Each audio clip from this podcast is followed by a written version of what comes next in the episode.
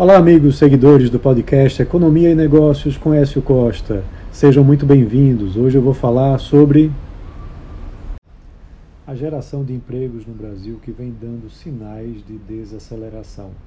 No mesmo dia foram divulgados a taxa de desemprego com o trimestre encerrado em abril e também a geração de empregos formais, né, com carteira assinada, pelos dados do CAGED.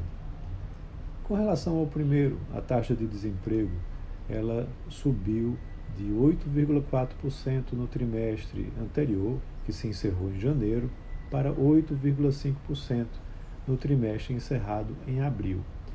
Mas se você compara com o trimestre encerrado em março, houve uma redução da taxa de desemprego, quando estava em 8,8%.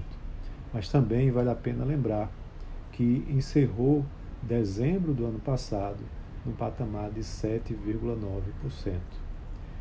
Já com relação à geração de empregos formais, houve uma geração de empregos formais de 180 mil empregos né, com carteira assinada no mês de abril.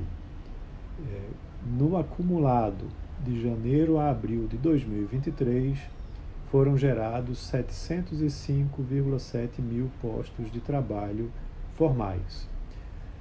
No primeiro dado, a geração de 180 mil empregos com carteira assinada representa uma queda de 12,8% na comparação com o mesmo mês de 2022, quando foram criados 205,5 mil postos de empregos formais.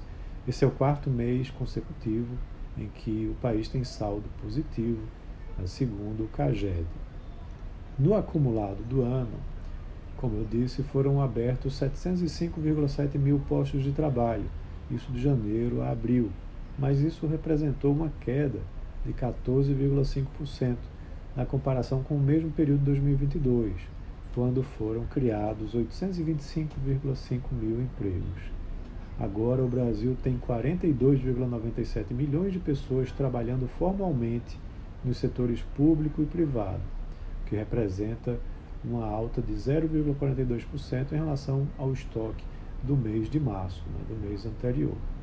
Mas quando a gente observa os dados, há uma desaceleração na geração de empregos, tanto os empregos formais como os empregos informais.